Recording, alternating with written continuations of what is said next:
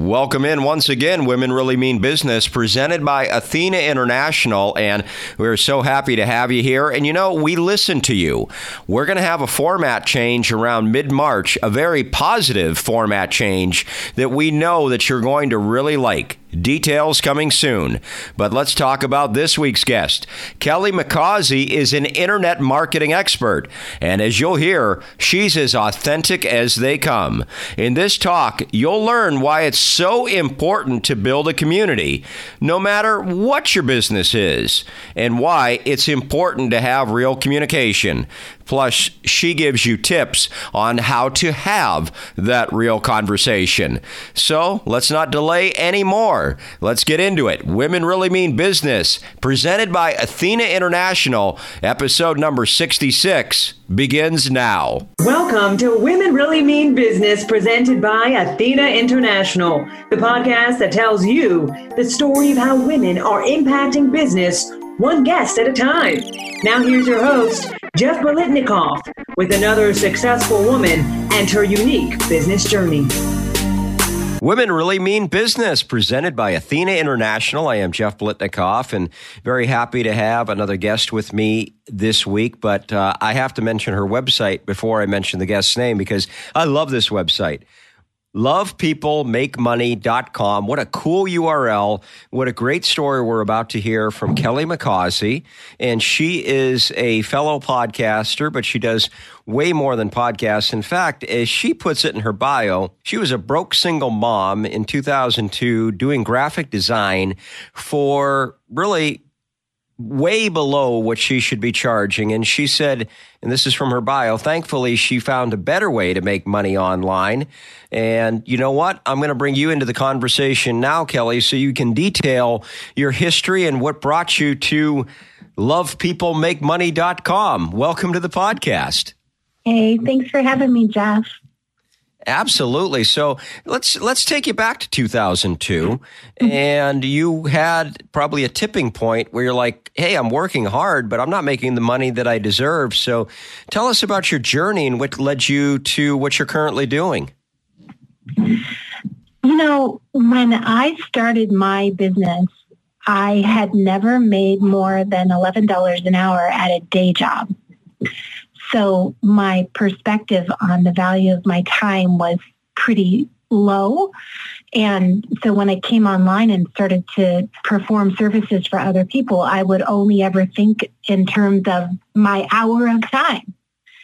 So if it if I looked at a project and thought, well, it will take me about, I don't know, four or five hours to build this website. So I guess I'll charge her 50 bucks.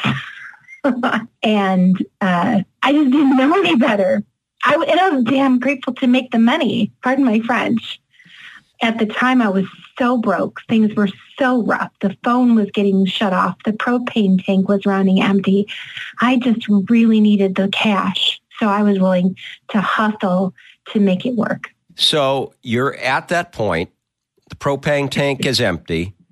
Your mm-hmm. phone's getting shut off and you decide to instead of go back into the working world and make $11 an hour and hope that you can just hang onto a job you decide to be an entrepreneur and stop as you say in your bio trading hours for dollars. So talk to us about what first of all, the courage that it took to do that, especially with a young child at home, but then also uh, your journey as you were doing all that and how did you get it all going? Well, I fell into the work at home mom community. Those were my first clients, the people who hired me to make a graphic or set up a website for them. And I was fascinated by all of the different ways that moms were finding to generate extra income whether they were selling some stuff on eBay or providing a service, uh, maybe doing some ghostwriting, and uh, not to mention there's you know all the direct sales companies that were out there.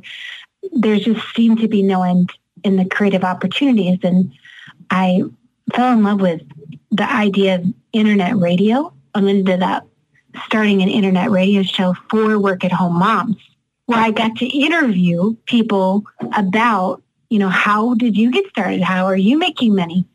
And it was purely unintentional for me, but about six, well, actually not even a month later, people were calling me up and asking me if I could show them how to start an internet radio show. And I was always like, sure, I'm happy to answer your questions.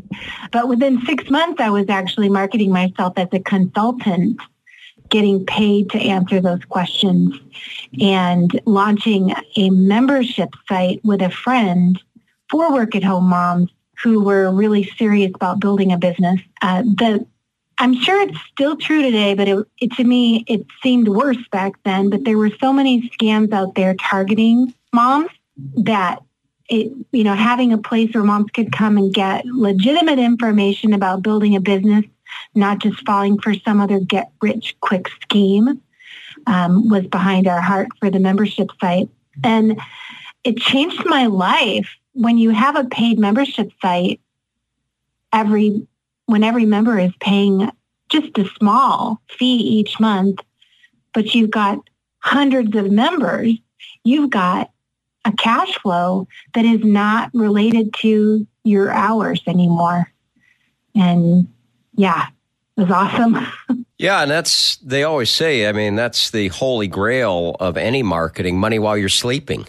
Mm-hmm. And, or, otherwise engaged with other things. And a lot of things that you do, I mean, you blog, you podcast, you design, you partner with people, you create information projects or products rather, and you run membership programs, you do live retreats. You have a lot of different, I guess, what the way you would call it is you got a lot of cash flow streams. You got a lot of streams of income. So yeah. maybe talk to people about what are some common misconceptions of making money online and what the real deal is from your perspective on making money online. So I consider myself an internet marketer um, slash coach slash blogger slash podcaster. Um, but internet marketing, when I introduce myself as an internet marketer, I often get people surprised. They're like, why you really want to claim that title? Isn't that like snake oil salesman type people? An internet marketer is just someone who's leveraging the internet to share information and create income. But there are a lot of creepy, crawly um, marketers out there that will tell you that that making some money online is is going to be uh, super easy. Um, that there's just some some product you can buy and boom, you know, within within months you're going to be making six figures. There's just so much crap out there, and and it's all BS. But the, what I discovered with my podcast with Work at Home Moms Talk Radio back in 2003 that led to the paid membership site that led to everything else is that if you if you go online and you create a space uh, and you and you you choose a community of people that, that you just really want to be of service to, discover their needs, and then seek to meet those needs one after another. Sometimes you can meet them directly. Sometimes you can meet their need through a recommendation with an affiliate link. Sometimes you can make you can meet the need with a special joint venture. I sunk my roots so deep into the work at home mom community that uh, the paid membership site was only the beginning. Uh, a year or so later, I launched a hosting company focused on work at home moms. I started to sell other information products. I continued to do web design, graphic design, coaching, and consulting. So the if you if there's a listener who's saying i really want to figure out how to make money online it starts with choosing people to love on and and then just seek to meet their needs it I, I can't say like every single people group in the world is suitable to build a business around uh, because I really like I imagine there are some hobbyists out there that I wouldn't know how to build a great income stream around their hobby.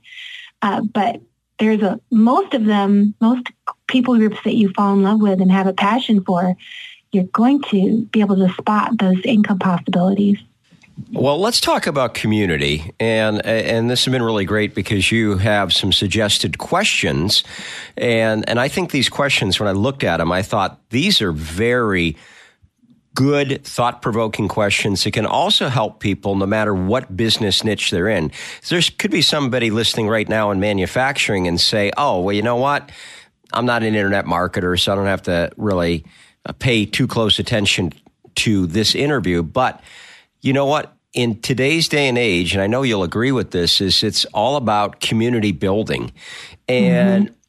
It doesn't matter whether it's a, a working moms group online or if it's a physical coffee shop somewhere or if it's a manufacturing plant. There's a certain grouping of people that have to have their needs met, as you say, one after another. So, talk to me about why fostering a community creates a profitable benefit in your business. So, my, when I started that internet radio show in 2003. It became a podcast the following year when podcasting was invented. My my listenership, I had mistakenly assumed that that would be this this one way back, you know, this two way uh, situation. I talk to them, maybe they talk back to me. You know, maybe they leave a comment, maybe they send me an email. But I discovered that it's that it's a three-way communication because I'm communicating with them, they're communicating with me, and they want to communicate with each other. And that's what created the magic. That's what created the possibility of a paid membership site. That's what created the possibility of, of just hundreds of other joint ventures since then. Um, whatever your product is, the users of that product have something in common. And when you create a space where they can uh, connect around that interest, and you're the person who fostered that, then it goes a million miles towards creating brand loyalty. Uh, so, and you know, this is, this goes so far back when I was a teenager and I got my a babysitting job off the bulletin board at the laundromat. I mean, businesses have always known that it that it would be awesome if they facilitated connection between their customers. So it's just deeper and richer today because of the internet and social media. What kind of platforms do you find are best for fostering that communication between people? And how much time do you have to spend moderating those platforms? Because I know that might be a concern of a lot of folks listening right now that might be solopreneurs or people that have very small businesses where time and staffing is at a premium. That's such a great question. And I got, when I started my community was meeting on a forum, a private forum on my own website up until three years ago. Uh, they asked to move to Facebook because they were already spending time there and it was a super mobile friendly environment. So Facebook groups are a great first step. Uh, but for some businesses, I'm still a big fan of private forums. I would rather be on a private forum. I don't really like sharing my people's attention with everything that Facebook wants to throw at them, but it's a great place to start. Um, so, you know, Facebook groups are free and and uh, fairly simple to set up. Moderation is going to depend on how big the group gets and what your what the culture is that you're creating there. So my main Facebook group has over a thousand members and there's almost no moderation requirement because I just attract smart people who don't post a lot of spam. I think we might delete spam twice a month, but I do have an, a community projects manager who helps me greet new members. And the community, that's the cool thing is if you create a community space, your community will police it. You create a culture. You foster the creation of culture there. And then they hold each other accountable to that culture. So if somebody somebody does come along and post spam, which for me in that if, if it's about working at home, someone will come and post some get rich quick scheme. And uh, before I've even noticed it, five of my members have reported it. So that's great. It's just taken care of. But great big groups do, like I have a friend who has over 3,000 paid members of a craft delivery box and she's got a Facebook group for them. She has staff who monitors and takes care of that community. So, what are some do's and don'ts of starting and maintaining a community? So, this is a personal opinion, um, but the thing is don't treat a Facebook group like a Facebook page. Your Facebook page is your space to broadcast to your audience. And uh, if you open up a group and then treat it like just another place to broadcast, it is not going to work. People are not going to engage. They're going to tune out, turn off the notifications and or just leave because it's there's nothing mutual or community about it. So go into a Facebook group with a desire to create a mutually beneficial environment where everybody is welcome to share and and communicate. Uh, my best tip if you're starting a brand new Facebook group is get three people and reach out and ask three people very specifically to join you in getting conversation going in the group because starting a Facebook group is kind of like starting a conversation at a party when no one's talking. It's uncomfortable. so if you get three people who are all starting and engaging in conversations with each other, then as new people come in, they could jump into an existing conversation. And it may take a few months of doing that for it to pick up its own momentum. Do you ever start conversations yourself to Oh yeah. Okay. And what are some of the topics that you might start? I mean, you know, obviously it's around whatever the point of the group is, but do you try to look for trends other places online and then maybe jump in and try to get people's opinion on those trends or what are some what are some things that you do to foster smart communication? So Love People and Make Money is all about content marketing and community building. And uh, the community group is there to um, to foster communication about that, like what's working for you in getting attention from your audience, what's working for you in, in getting engagement turned up in your community. Um, so conversation, um, we might start up a conversation about an article that I found uh, about um, how uh, LinkedIn is trying to improve engagement, which is funny because it, it doesn't happen. uh, LinkedIn is not a high, high touch engagement community. But yeah, I might just post something and express some thoughts and ask for feedback. A lot of the conversations that happen there are around, you know, questions that people have like, hey, I'm starting a podcast. What's the best microphone or or hey i'm getting ready to launch my information product. Are you willing to take a look at my sales page? So specific questions recommendations seeking feedback or maybe i have a it's called my secret frustration. It's a little hashtag topic in my group where if you've got something that's really frustrating you or you just need to vent you can actually submit a vent anonymously through a form on my website and I'll post it into the group so that like let's say you paid that VA for 10 hours, a virtual assistant, you paid that VA for 10 hours up front and it's three months later and the work's not done. Urgh, what do I do? But you don't want to post that yourself because somebody knows who your VA is and you don't want to be, you know, bashing them so you can post it anonymously and get some great feedback. That's one of our favorite little threads of, of communication in the group.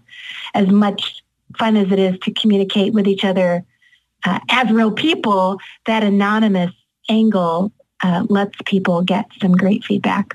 Let's talk about content. And I love that idea, by the way. I think that's really cool. I'd never heard of that before, but it does allow for real talk without real consequences. And mm-hmm. not, not, that mm-hmm. anybody's trying to get consequences. I don't mean it that way, but it's the the way to really have a conversation with. I guess a better way to put it is nobody getting hurt, right? Yeah, yeah. We online entrepreneurs are partaking of one another's services. I'm working with a virtual assistant. I'm working with a graphic designer. I've bought software from a company, and and sometimes it it's right to call that person out or call that company out. But but sometimes you're just not sure. Like if you're sometimes the event is, hey, have I misunderstood something? Am I in the wrong here? Do I have an unfair expectation before I go and call this person out publicly? So it is a way to to just honestly get feedback without pointing fingers. Uh, and it isn't always about complaining about a particular person. Sometimes it's just admitting like, I'm afraid I'm never going to get any readers on my blog. You know, how many, how long were you blogging before you got results? Somebody that's a big, big, scary, risky thing to ask. But it gets easier when they don't know it's you. Well, let's get into some content topics here. And the one question I had is when it comes to content, a lot of people listening right now maybe uh, again, solopreneurs, small businesses, maybe they haven't ever delved into the world of content, but they're they keep hearing the buzzwords out there like content is so important in today's day and age. And if you're not engaging people at a different level then you're not going to be able to survive into the 21st century et cetera et cetera et cetera. You hear kind of all this things that scare people scare business owners and marketers. And so from your perspective, if somebody is wants to start and have a good content plan, something that's going to really resonate with the community, what would you advise them to do as a starting place? Well, it used to be, if we go back, you know, 10, 12 years, we were just trying to be prolific content creators. If we just kept filling our websites with content, Google would gobble it up and send us traffic. And, and it was true. It was a good time. uh, but these days, uh, it's not about being prolific. It's about being meaningful and creating content that matters. So for me to give an item of content a big thumbs up, it has to pass my so what test. And a lot of people are hiring SEO writer teams to generate content, you know, 500 word articles by the dozens.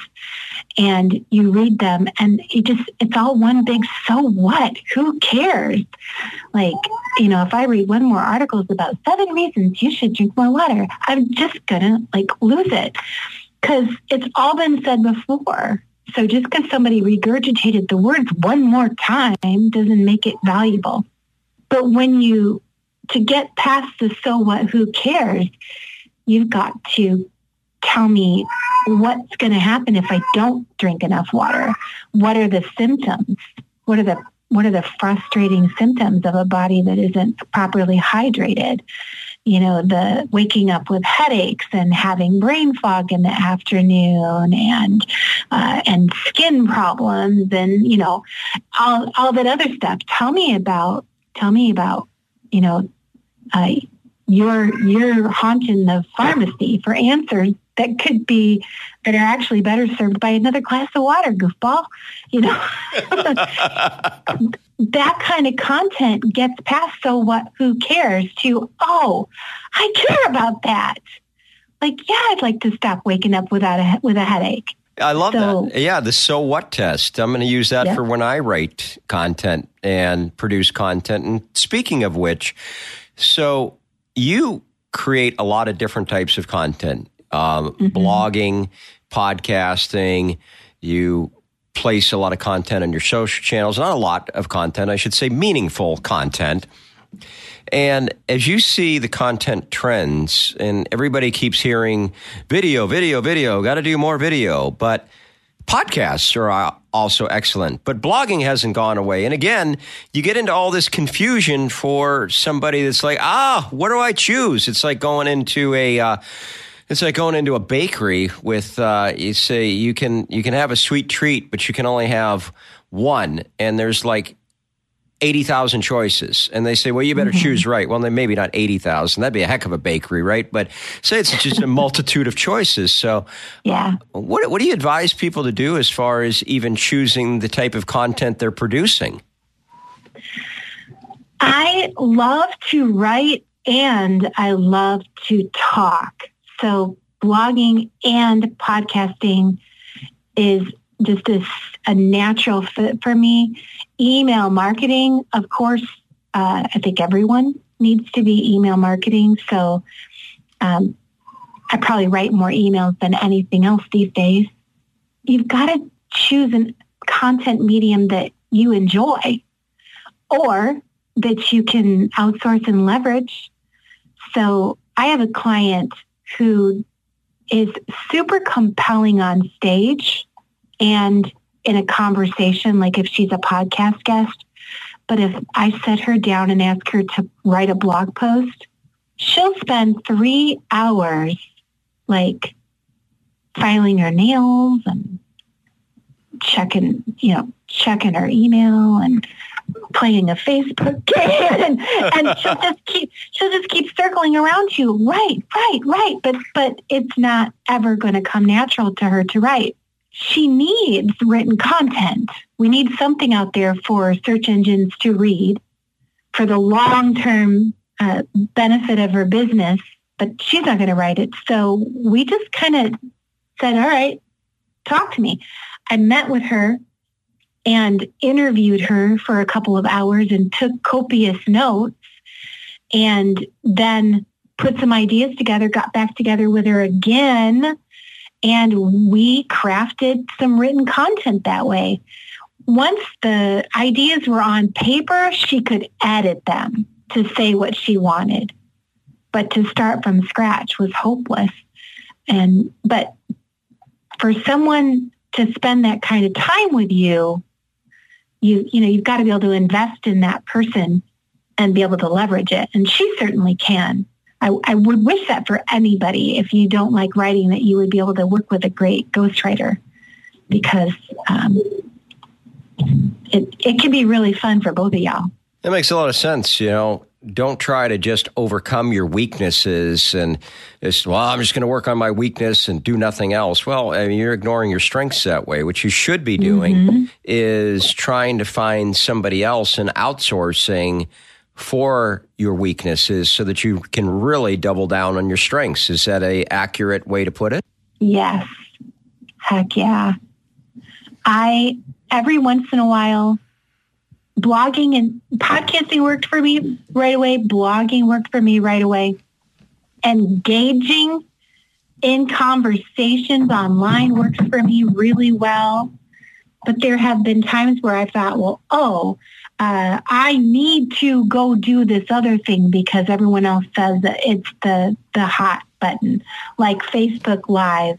Um, a little more than a year ago, I'm like, well, I'm going to put my podcast on pause and I'm going to go do a bunch of Facebook Live interviews instead. And I regret it. I, I had fun because I was talking with people, but the the payoff was not there in comparison to if those same conversations for podcasts dripped out through my normal measures. You gotta you gotta give yourself permission to try new things, but you've got to measure everything so that you can see like is it producing the same kind of results. Well, let's shift a little bit to email marketing and ask you two questions on that. And the first question is is why do you think email marketing is so important? And the second question is, and this is something from your notes, and I'd never heard of this before, and I think it's going to be definitely something that our audience is going to want to learn about because it, it even the title is just intriguing to me. So it's the change in your pocket theory as you apply it to email marketing. So if you could give us the importance of email marketing and then the change in your pocket theory, I think that would be awesome. email marketing, the way that, that I employ it is that when you visit my website, you are offered an opportunity to claim a gift with your email address. And then that sparks a new relationship between us where I'm staying in touch with you on a very regular basis. I mail almost every day. I I also offer if someone says, gosh, that's a lot, Kelly. I do have a weekly option, but in my community, my people want to know what's going on all the time. Without that, if you don't give me that email address, then I just have to hope you pop by, you know, or hope that we run into each other on Facebook or Twitter. I, you know, when you say, yes, I'd like to hear from you, and then I get to message you, you know, I get more steady connection. I do not buy mailing lists. I so every person on my mailing list is someone who intentionally said, "Yes, I want to hear from you." Uh, change, change in the in my pocket. The change in your pocket approach to email marketing is about relationship currency. I first heard about the change in your pocket in a in a talk at, at church about love, and this youth pastor was talking about how we have relationship currency in a new love relationship. But the thing to realize about it is that the pocket is small and only holds a little bit of change. If you act idiot more than a couple times in a row without some redeeming fashion in between, you're going to run out of all that relationship currency and have a problem love covers a multitude of sins in relationships, but but when one person is constantly being inconsiderate of the other, eventually they run out of money and and uh, there's nothing to cover the mistake and the relationship is damaged. I see that the same way with my email community. The the people who who opt in give give me permission to communicate with them, we have a relationship. I seek to make it a give and take relationship from the very beginning. You give me your email. I give you this gift. I share resources with you. I invite you to take actions. I invite you to, to engage with me. Uh, I don't ever want it to be a broadcast one-way thing. I always want to be hearing back from you. And so um, right after I get you to say yes to my mailing list, I invite you into my Facebook community. But if you think about the simple idea of change in your pocket, just imagine that with every new email subscriber, you're starting with a dollar's worth of change in your pocket. And it is a very small pocket that holds no more than $2 worth of change at any one time. Every time you give something asking nothing in return, you're adding a little bit of change to your pocket. So maybe you sent a list of tips or here's this, you know, I, I found this this cool free thing online. Go get it. Like the readers go, wow, that was so nice. Thank you. You just you just put some change in your pocket.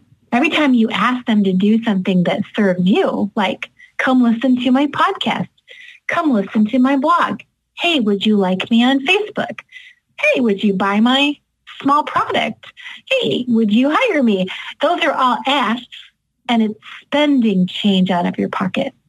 So if you think about you can't have more than $2 and if you go broke, they're likely to stop paying attention to you. You've burned up all the relationship currency. So give and ask, give and ask and realize a lot of times when you think you're giving, you're actually asking. Like when you record a podcast and you send it out, you think you're giving, but you're actually asking them to come give you their attention. So um, it it's asking someone to come listen to a podcast is not the same thing as asking someone to click on an affiliate link and buy something, but it is still a bit of an ask and just need to be aware of it. We'll be back with our guest in just a second. And if you're really enjoying what you're hearing here, why not get some extras from our guest? After every podcast episode, we have some fun questions for our guest that we give exclusively to patrons. All you have to do is go to the top of womenreallymeanbusiness.com and check out the Becoming a Patron section.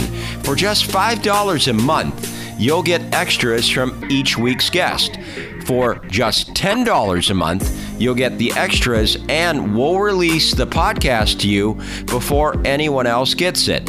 Not only will you get great extra content for yourself, but you'll support not only this podcast, but Athena International as well. So, again, please consider becoming a patron at the top of WomenReallyMeanBusiness.com.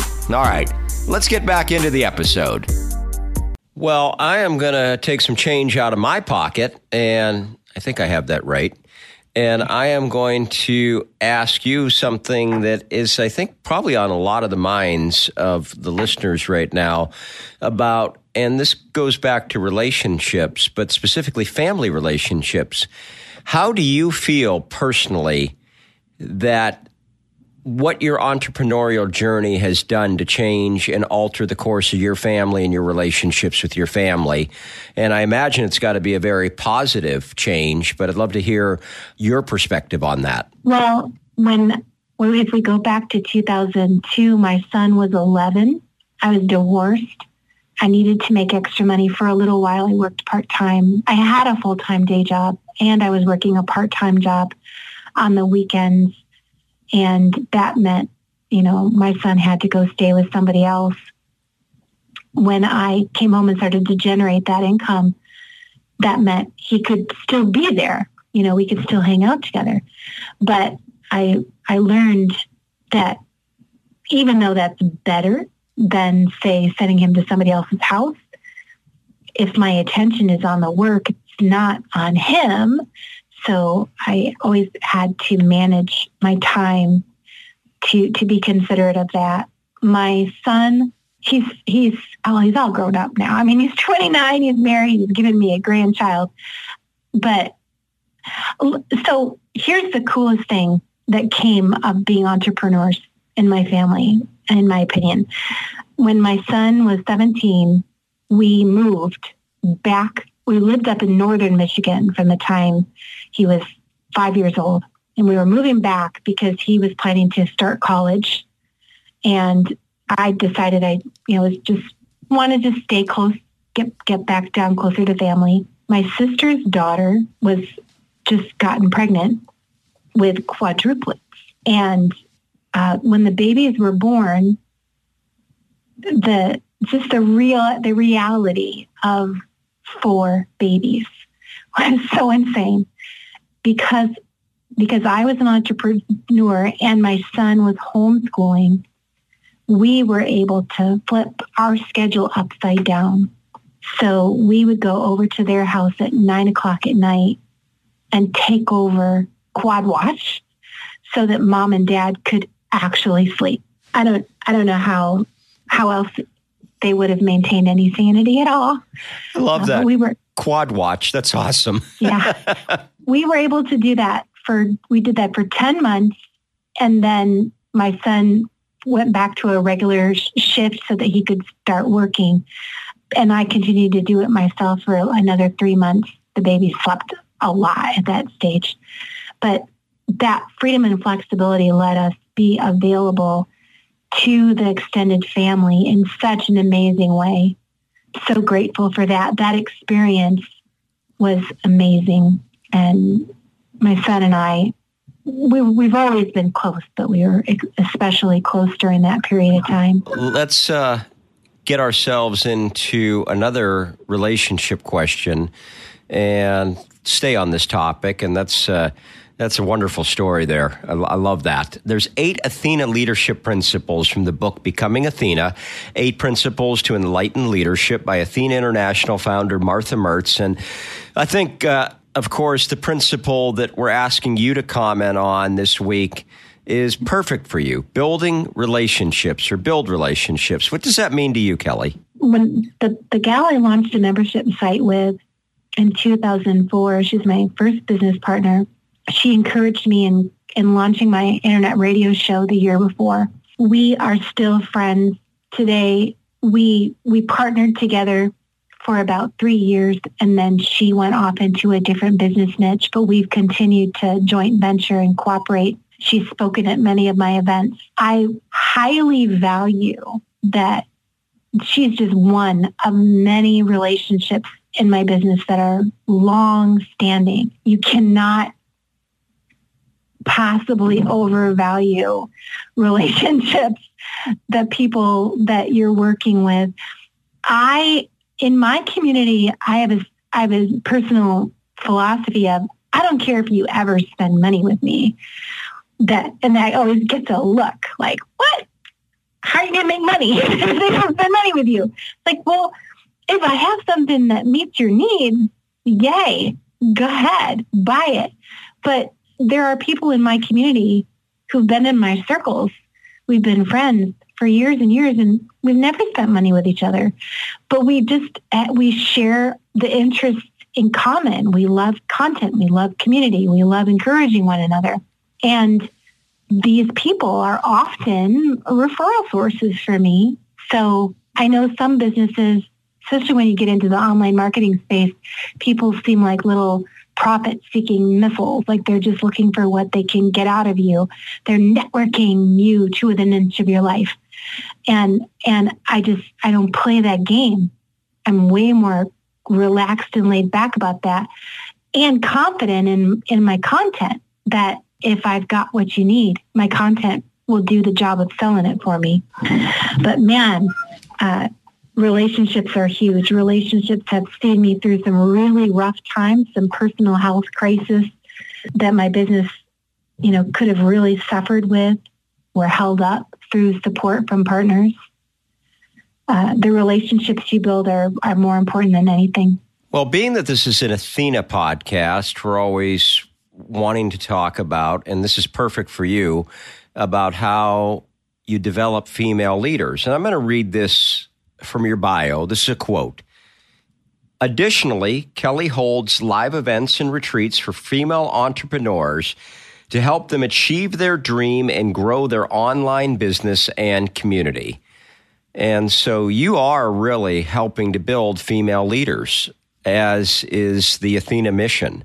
So, talk to us about what that means to you and how you're intentional about helping these women grow some of my early clients, uh, like a friend, a gal who joined the paid membership site way back in 2005, was timid and uh, and just nervous and cautious about putting herself out there as an expert. My confidence in running my mouth made me a great JV for her in creating her first information product. Um, that gal today runs a business that generates over a million dollars in revenue every year. Oh wow! And and what a story. That's great. It, she equips coaches and consultants, and she just so happens today to be my business partner in hosting these retreats for females over at Beachpreneurs. That when when you have what I have this advantage of being able to look back over 17 years and see women who were once brand new and so scared and unsure and to see them today just crushing it, not just financially, but by what they're creating more of in the world. And I, I got to tell you, last year, well, when I rebranded Work at Home Moms Talk Radio, that ended when my son grew up and moved out. I turned around and realized, hey, I'm not really a work at home mom anymore. But I rebranded to Love People and Make Money a couple of years ago.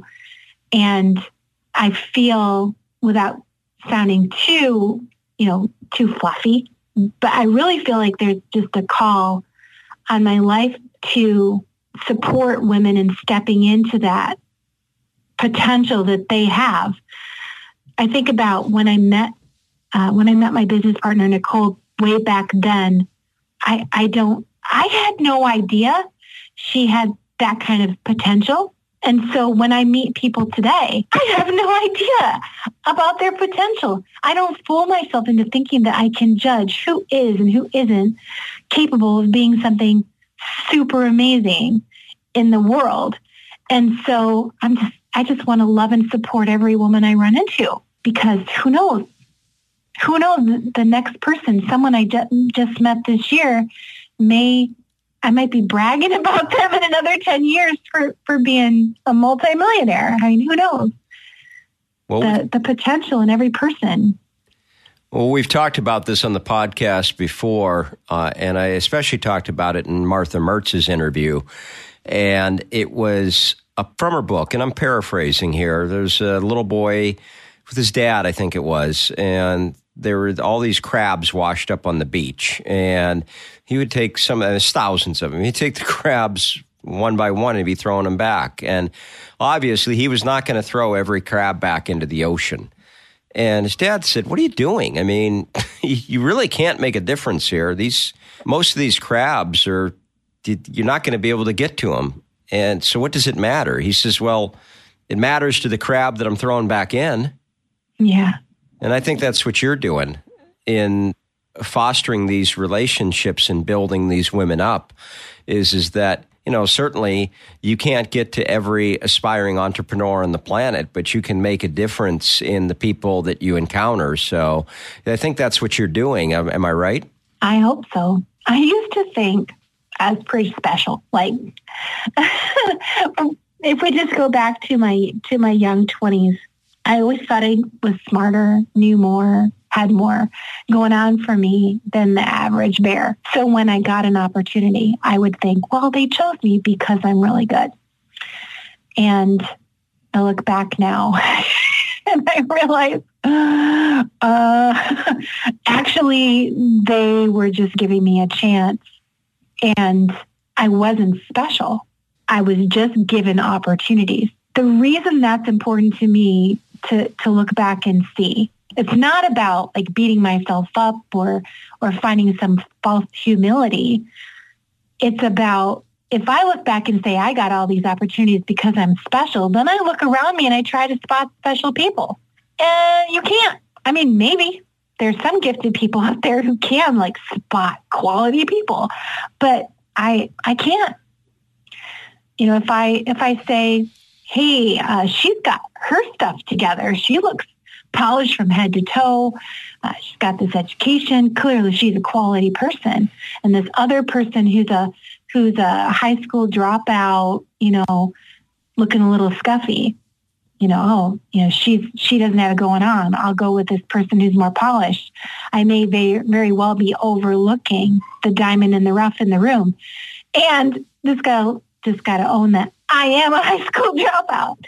You know, it's the minute that we think we can look at somebody and see their, I think we, I think sometimes we do see glimmers of something in somebody, but we judge people too harshly and too quickly. We judge, especially other women, too harshly and too quickly.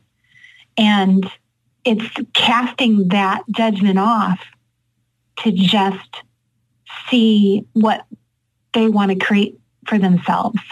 We're not, if we approach ourselves or others with a fixed mindset of this is who we are and this is what they'll do, we're limiting them. And so I don't want to. I want to approach people with a growth mindset of whatever it is I think I see is not who you are. Absolutely. I mean, it's not judging a book by its cover.